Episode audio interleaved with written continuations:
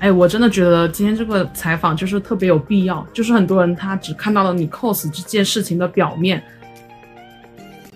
很多环境、很多社会的一些这种机制，真的你的身体、你的个人都会被忽视掉。所以你如果不爱你自己，可能真的没有人爱你。其实我觉得这件事情与我们最大的意义就是，我们开始关注普通人的生活，关注自身，然后会发现这种生活中的小细节。明天天还是会亮，每一步路都得靠自己走下去。Hello，大家好，这里是罗丧尸和金子的客厅，我是罗丧尸。嗯，大家好，我是秋白。本期节目呢是一期飞行节目，起因是因为我们发现，在上海的万圣节 coser 里头，有一位 cos 乙方的朋友是我们风景园林行业的一位从业者。那他的 cos 呢，其实引起了我极大的兴趣，所以当时我就在小红书上联系了他，问他愿不愿意接受一下我们的采访。所以今天我们来跟他聊一聊那天的故事，以及他背后的一些人生话题。那我们来欢迎秋白，呃，你先做一个自我介绍吧。呃，好的，好的，OK，呃，我叫秋白，然后是贵州贵阳人，在南京读的书，然后是风景园林专业的，然后毕业之后呢，就是来到了上海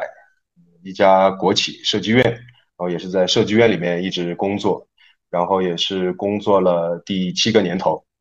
呃，我是那个 ENFJ，就是主人公，就是好好歹也有一个一，就是相对来说好像是偏外向一点点的。嗯，那就能理解了，果然是一个会搞事情的人，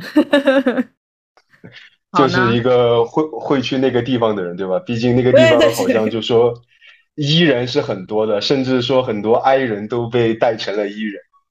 是呢，是呢，所以。要不我们来讲讲万圣节那天你去到了哪里，然后发生了什么有趣的事情？呃，OK，就讲一下背后的故事，其实还呃挺有故事感的。就是这样一个契机，其实也是我我和我女朋友没有想到的。其实是我们两个，就是说在万圣节嘛，上海相对来说还是一个很有氛围的地方，就是每年都会。多多少少的有一些这个节日的一些氛围，然后我们就说今年去凑凑热闹，本来也是说的是去摆摊，也是说我们进来买了一点东西，然后去那个地方卖一卖，凑凑热，顺便凑凑热闹。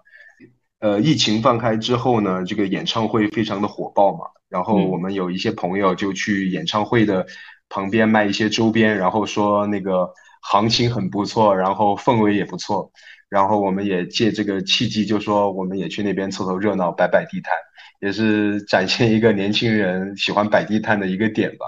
但是他去摆地摊，然后去研究了一些货品，然后我呢是给他讲，我说最近我在准备一个考试，我说我要不就去你旁边学习，我就不摆摊了，我就去扮一个扮一个学习鬼，就是一个那种学习成魔的一个状态的人。我说我就带一个平板过去。就坐在你旁边，然后就当一个 coser，然后这就是我们开最开始一个大致的想法，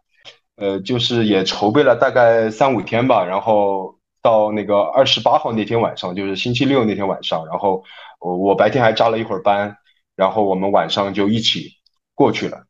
过去的时候就说过去前就觉得应该化一点妆嘛，就。就是要不然感觉太素人了，然后我就画了一个感觉那种眼睛有点血丝，然后那个整个眼眼圈发黑，包括整个人都丧丧的一个状态，然后感觉就像刚加完班的那种很丧的一个一个那种设计师的状态。然后我们在，然后后面我就觉得好像还需要一个画龙点睛的一个东西，然后就随手拿了一张纸，然后包括。家里面的一个小夹子，就是出现了这个乙方的这个事情，然后我是觉得本来想写设计师的，但是我感觉好像是不是呃太呃太针有针对性了，那个上面写设计师会不会好像对我们这个行业有一些怨气之类的？我就不想对我们这个行业有这种过多的一些提及到这方面的事情，所以我就选了一个很笼统的一个一个身份，就是乙方，因为感觉在各行各业里面嘛。有肯定有大量的乙方，就是乙方总归还是会，呃，在这个工作的环境当中，还是会受到一些很无奈的一些情况，所以我感觉这个东西，乙方还是相对来说是很有点，很有点的一个一个身份，所以最后就决定了用这样一个角色，这样一个身份去参加了这一次那个万圣节。哎，所以你的这个 cos。最后给你的女朋友的地摊带来了多少收入呢？多少收入？其实好像有个两三百吧，但是卖的还是挺开心的。他包括我，他他在旁边卖，然后我在那边给他当一个像一个招财的人偶一样的，然后很多人还是会过来拍照，然后就吸引一些人群嘛。哎，其实我们在看那些照片的时候，根本就没有发现你的女朋友在哪里。这个也很有意思，因为他在我旁边的时候，呃，人群是虽然呃吸引过来了，但是大家都在逮着我拍照，或者是说要跟我合影，然后就是他在旁边好像就是没有目光看到他那边，所以他感觉好像卖的不好，然后他就离开了一段时间，然后他说 后面他他还在说，他说我和你一一走开之后，他的生意就非常好，被你抢占了风头。对，虽然大家看过来，但是可能就是整个注意力都没有会想到去买什么东西吧，所以就说本来帮是帮他什么招揽一点生意，最后发现还是完全是他自己卖的，和我没有什么关系，甚至我还耽误了他一点生意。那像你自己在 cos 的过程中，有没有一些有趣的事情发生啊？比方说，你有没有看见一些同行，所谓的同行，或者是说你跟别人有什么？互动和有趣的链接吗？其实当时合合拍了很多，包括我去找一些 coser 一起合影的时候，还是碰撞出来很多很有意思的东西。但是因为我当时没有办法就自拍嘛，然后其实很多也是呃其他的一些一些网友发出来的，包括我跟那个呃那个麦门麦门麦当劳的那个 cos 一起，就说。我之前都是表情丧丧的，但只有看到麦当劳才会露出笑容，就是还挺有梗的。就是毕竟打工人最爱吃的肯定是那个穷鬼套餐嘛。然后还有的话就是小丑，小当时一个那个小丑的一个 coser，然后也很有意思，然后他就过来想逗我笑。发现我就是表情就是还挺有戏的，就一直是绷着的。然后后面也是一位网友，然后就把我们两个的这张合影拍了一下，就是发现是一个好像连小丑都逗不乐的一个乙方。然后那个也那个照片也很有戏剧性。对我有看到那张图，然后我还记得有一张图是。你说下班了，我要参加万圣节了，然后你就骑着自行车的那张图，然后上面的表情就是一副我要猝死了，我要猝死的那种感觉。对，那个照片就是哪怕下了班多累，但是这个热闹还是挺想凑的那个状态。就像我们所谓的乙方或者是设计师，其实就是生活中很哪怕再忙，加班再多，其实有的时候还是会。会想去去调剂一下自己的生活，就是再忙再累，那个那天的聚会我可能还是要得参加。嗯，哎，我觉得你这点特别好，哎，因为其实很多时候我们会因为职场或者是工作中的烦心事就忘记了要生活，但是其实你这个生活态度还是会很乐观，哪怕说我就是平常很忙，但是我到了这样的一些快乐的环境，我依然要去以我自己的一个影响力去让人家。开心起来，或者是给到大家一些场域去表达自己。呃，是的，就是其实我也是希望这个角色也表达了一些我对一些刚进行业的一些，比如说新人，或者是说一些学弟学妹们的一些人生工作上的一个呃一些小的一些期待，或者是一些好的正向的一些鼓励吧。就是我当时不是提了一瓶那个东方树叶嘛。当时也是因为我很爱喝这个饮料，我后面一直拿着那瓶饮料的原因，还是希望就是说，生活可能很辛苦，工作也很累，然后可能大家天天坐在电脑面前，呃，身体感觉也不大好，心情也不大好。但是自己的生活、自己的身体，其实自己还是应该去更多的关注的，因为大家，如果你不爱你自己，其实这个很多环境、很多社会的一些这种机制，可能真的你的身体、你的个人都会被忽视掉。所以你如果不爱你自己，可能真的没有人爱你。所以哪怕你工作状态很忙，吃饭。呃，睡觉都受影响，那我觉得还是会在一些细小的点，比如说我喝的饮料是无糖的，对吧？我还是很养生的，哪怕我看着那个样子就是，呃，状态很差，但是我养生对自己的爱护那个那个点还是得有的。嗯，哎，我觉得你这点落得很好，哎，哎，大家知道吗？就是一开始秋白特别的就是谦虚，他说我也不知道要说些什么。但是你发现了吗？就是这些说我不知道要说些什么人，最后都会给我们很多惊喜。可能也是丧尸就是聊问的一些问题，就聊的这个节奏，让我就是感觉好像很有分享欲，然后说出了一些之前我自己可能都没有去深究的一些问题，就是像东方树叶，然后呃泡枸杞啊什么的这些点，其实。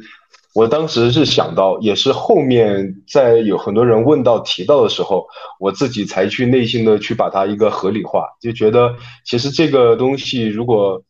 当时大家能够看出来，或者是说呃就是理解我这个 cos 的拿那瓶饮料的原因的话，我也希望能把这个点就是能够宣扬出去，就是还是要给大家一些正向的一些激励，就是大家好好吃饭。然后少吃油炸食品，多喝一些健康的一些茶水，多锻炼身体。就生活是自己的，身体是自己的，还是应该开心的去调剂自己的生活。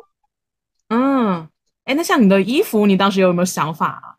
嗯，微博热搜当时我还是上了一小会儿的。然后上的话是也是因为有一位网友对我的那个全身的一个穿着打扮进行了一些深度的一个分析。他说：“其实不要觉得看着很简单，其实里面全是细节。”然后他对我的全身的一个评价让我当时也非常震惊，然后我觉得很有意思。我全身的那个装束上的打扮，其实就是我平常我自己生活中的一个穿着。哎，他分析了什么？你能跟我们分享一下吗？但是他说是什么？穿了一件格子衬衫，然后一个黑色的包是可以装电脑的，嗯，以至于可以在任何地方打开电脑办公。然后手上有一个手环，大概是什么 Keep 的，大概两百块钱左右。然后另一只手提了一瓶东方树叶。很多人好像也在这个时候就 get 到点，他说。呃，作为一些设计师的一些网友就说，我就喝这个饮料，我每天上班就喝这个饮料。还有一些说我单位就发这个饮料，然后我当时就还挺开心的。我说，至少好像这个点确实引起了一些人就是关注到这个细节。我其实完全没有去刻意的去有一些装束，就是一些就是一个最真实的自己。嗯，像我同事他也是喝东方树叶，甚至于说他在这上面还花了不少钱。我经常就是说，你把这些钱省下来，咱们就是说你买点别的东西不好吗？但是，哦，你刚刚一说啊，我真的是体会到，就是其实有时候，嗯，我们就是从这种食品啊，包括这种生活的小细节上去善待自己，其实也是一种对自己的一种，我觉得是爱护吧。对，然后包括像你刚刚说的，其实你只是作为一个普通人，呃，简简单单的把日常生活展现给大家。就没想到竟然会引发这么多的讨论。那其实就其实我就有想到，就是说，其实不管是普通人的生活也好，还是那种我们看着很光鲜的人也好，其实大家都可以在某一个节点，就是引发这种影响力的爆发，还有一些共鸣的点。嗯，是的，就是其实这次万万圣节的这个爆发，我感觉很多的一些这种元素，还是因为我们这种本土化或者是很接地气。然后包括就是很生活的一些东西，其实都是一些真人，都是三次元的一些人物，其实更让大家有共鸣。反而可能一些蜘蛛侠、蝙蝠侠之类的一些 cos，可能就是之前大家有见过，就是好像也习以为常。但是就是这次出的一些新的真人的一些角色，反而让把把大家拉回到这种三次元的这种很真实的、很接地气的这种环境里面，反而引起引起了这么多共鸣。我觉得这也是这次火爆的一个点，因为 cos 真人的 cos 还是挺多的。嗯，哎，你是不是也没有想到会这样子？是的，我真的是完全没有想到，就是会这么火爆。当时我就觉得，可能在媒体上看到一些照片嘛，也是大家凑凑热闹。但是后面就是很多在不停的转我当时 cos 的那个照片，就是没有选，没有想到，就是转的这个节日，好像那个首图经常放的是我，所以就是后面可能是引起了很多共鸣吧，所以就。完全没有想到会就是传的有这么火爆，包括后面很多地方都在聊今年的万圣节，也是我没有想到的，因为好像之前万圣节从来也没有达到这样的一个热度。嗯，是呢。其实我觉得这件事情与我们最大的意义就是我们开始关注普通人的生活，关注自身，然后会发现这种生活中的小细节，并且就是大家都会去开始就是等于说，我觉得对一些。很特定的形象去祛魅了，我觉得这个事情其实是一件我自己认为是很不错的事情。大家更关注到人本身，或者是自己本身，或者是自己贴真真切切的生活，呃，就感觉像是一次那种非常短暂的文艺复兴的这个味道。明白。那要不我们来聊聊你的生活？那你觉得你自己在现在的这样一个职场，或者是说你所在的行业里头？你有没有一些感想？然后以及说你是不是就毕竟你 cos 的这个乙方啊，看起来还是非常痛苦。你是否有想要去离开工作，或者是离开这个行业呢？啊，我倒是其实一直很喜欢我这个行业的。你要不要展开说说？因为其实现在好多人都在说经济下行的情况下，设计师很困难。那你自己的感觉是怎么样的呢？嗯，其实，在疫情期间的话，感觉我们行业还是 OK 的。反而是到后半段，这个地产一崩了之后，因为这个惯性，嗯，牵涉到感觉今年和去年年底的话，好像我们这个行业确实受到了很大的影响吧。呃，今年和去年就是聊到转行这个问题的热度，好像。比之前要低了一些，可能也是因为整个经济环境的一个这个周期是一个大周期，就是呃很多行业都产生了这样的一个周期的一个下行的一个一个一个现象，呃可以说没有一个行业能够幸免于难的感觉，就是所以大家多多少少都会受到一些影响。我觉得景观行业可能是一个螺旋向下的一个走势。就是小周期的话，肯定还会有一些改善的情况，但是大周期的话，相对来说肯定是比不了，呃，房地产那黄金的二十年。所以我觉得现在对于还在这个行业里面的一些刚入职场的新人，或者是说还即将毕业想找工作的一些学弟学妹们，还是呃给一些我个人的一些看法，或者是一些小小的提议。嗯。就比如说，像你确实很喜欢这个行业的话，我觉得总归都能够找到一份工作，就无非可能就是说这个工作的性价比，或者是说这个收入，在大城市这个收入的一个情况可能没有之前好，但是工作呢，你很热爱这个行业，工作呢肯定是能找到的，但是，嗯，对于一些对这个。行业没有那么喜欢，或者是说想转行的，或者是说大学就已经转专业的呢？我觉得确实也是离开这个行业的一个比较好的一个一个时机吧。因为确实，呃，这个行业这个行业是一个僧多粥少的一个情况，所以我在呃我的那个社交媒体上也经常发。一些关于劝劝退的一些消息，劝退呢，其实不是说我对这个行业的否定，而是说，呃，对于一个市场行为，这个供求关系，其实也是需要我们这个行业里面所有的人一起努力去调节的。就是大家在这个行业里面本来就已经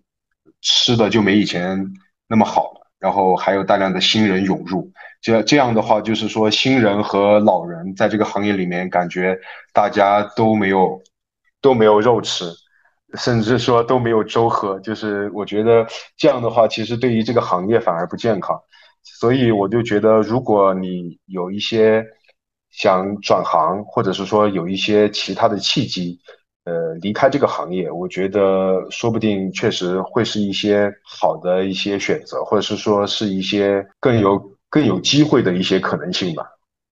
嗯嗯，我觉得我在这一块其实跟你的感受是差不多的，就是虽然说我们在做这个景观转行始发站这样一件事情，但是我们并不鼓吹说我们就是跟行业去对立，而是你包括其实像我之前也是北林的保研的第一。那你想我我这样的一个情况，我都进行了一个转行转岗，那原因也不是说我对这个行业就是说我我不喜欢它，或者是我反对它，而是说我希望通过我自己在做的事情啊，告诉别人其实生活的方式或者是人生道路是有多种多样的，所以就是你也不一定按着既定的道路去走啊，你也可以有自己的选择和发现，但是我们是尊重每个人的选择和发现的，包括。我们提供了，不管你还在本行业，或者是还要转岗转行，我们都提供一些相应的这样的一些，不管是支持还是一些信息信息，其实都是为了让这个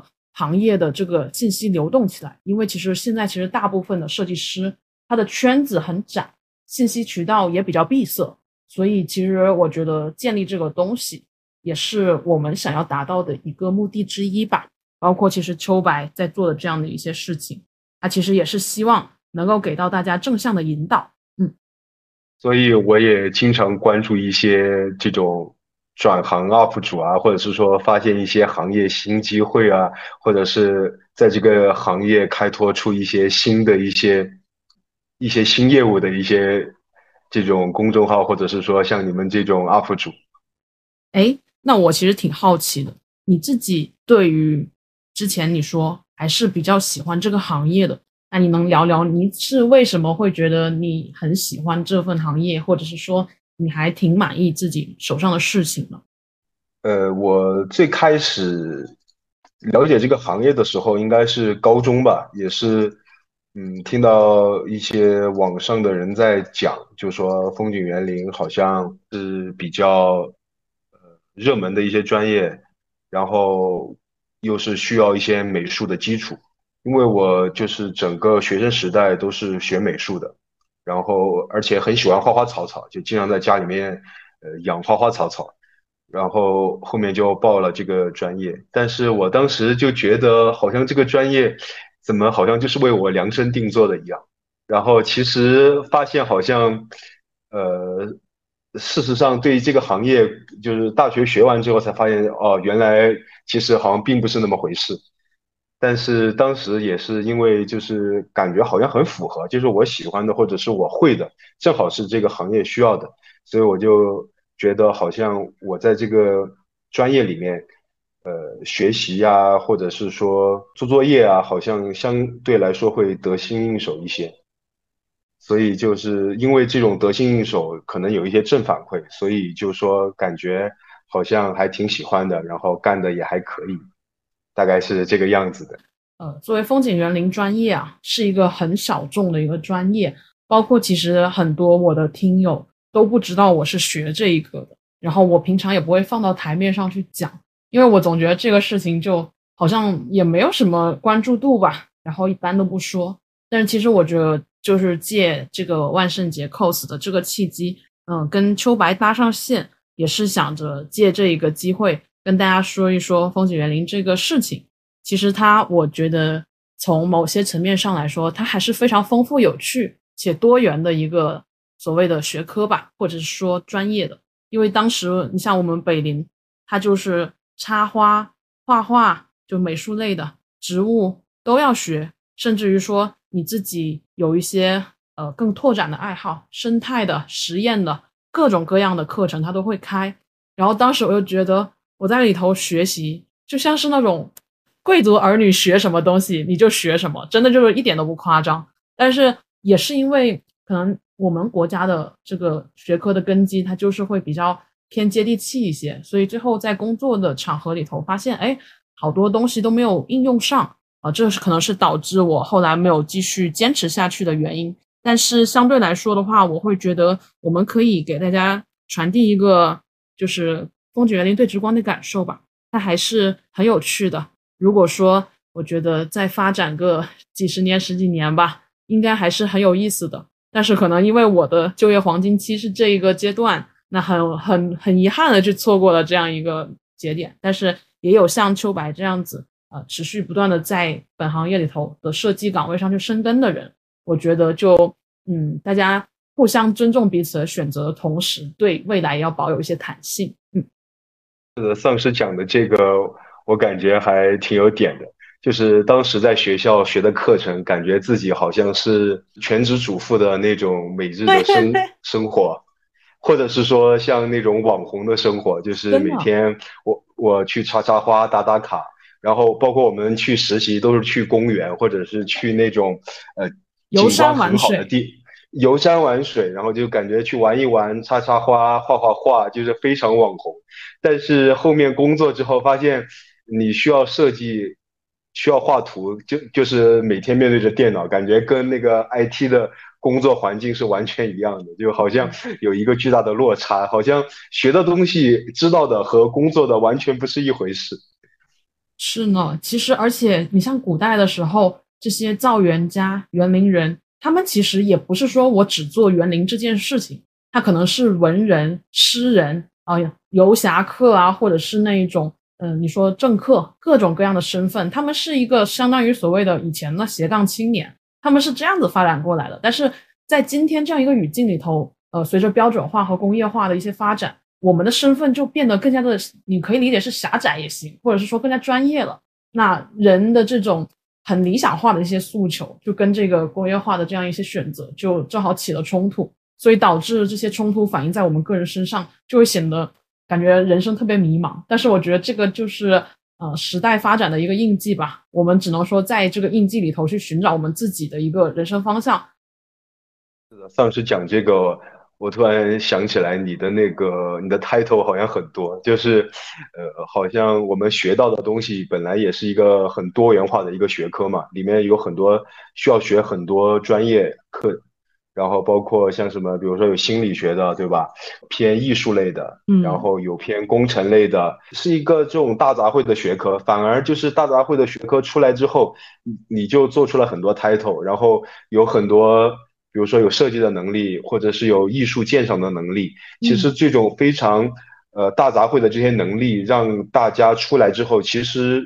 是有更多可能的。所以大家学出来之后，不要觉得啊，我风景园林出来好像工作没有那么多，或者是说画图我不想画图，我好像就浪费了这个专业。就像很多人说，没有一步路是白走的。其实之前学的这么多的专业的训练，我觉得出来之后。其实你随便找一门课去延展出来，去探索出来，其实你自己的边界你自己都不知道。其实探索出来，或者是说和跨入到一些行业里面，说不定能够和你在学校里面学的课程，以及于说和风景园林这个行业，说不定都能碰撞出很多火花。就是需要大家有信心，或者是说有这种顽强的，或者是说很有生命力的这种状态。我觉得。大家还是应该充满着期待，要不然是吧？大家都这么丧，就是每天都是，每天都是我 cos 的那副嘴脸，就感我感觉其实也不大行的，还是要调剂一下，给自己呃打打气。如果很丧的时候读点鸡汤，我觉得还是会缓解一下这种负面情绪的。嗯嗯，哎，我真的觉得今天这个采访就是特别有必要，就是很多人他只看到了你 cos 这件事情的表面。他们可能是不是就觉得你在抱怨，或者是你在呃表达某种就是所谓的不喜欢的情绪？但实际上，你看通过聊天，我们也发现这个行为的背后，其实你本人的想法会跟这个还是会有一些不一样的点。那通过这样的一些传递，我觉得其实也是就是大家了解一下背后的故事，也是发散了自己的思绪，同时也能够让自己的生活。重新的梳理一下，哎，发现其实很多人也面临着这样的问题，但是大家都用各自的方法去化解了这样的一些现实现状吧。嗯，现在来看，幸好你和你进行了这些聊天，要不然我感觉可能很多我真实的意图都并没有被大家理解，对，被误解了，就是或者是说，呃，没有知道有这么深层次的原因。所以我们去做播客、做自媒体，我觉得很大意义上就是希望消除这些误差，呃，让这个社会的表达更加的所谓的透明一点，呃，多元一点，而不是停留在一些浅层的解读上。那我觉得今天就到这里吧，然后也让秋白好好休息一下，因为他其实是出差完了，马上下了飞机就来跟我录制了。那我觉得也非常感谢秋白这次的做客。那么在结束的尾声呢，呃，也给秋白打一个广告。呃，如果大家呢对于我们的行业知识有兴趣，或者是对他这个人特别呃觉得很有意思，也可以去关注一下他的小红书号，艾特李芳李秋白。去寻找他，然后我们也会在 show notes 里头给到这样的一个传递。好的，那各位小伙伴再见，然后各位打工人，大家打起精神，生活要继续，明天天还是会亮，每一步路都得靠自己走下去，大家加油！可以的，可以的，好的，那大家晚安了。大家晚安，拜拜，拜拜。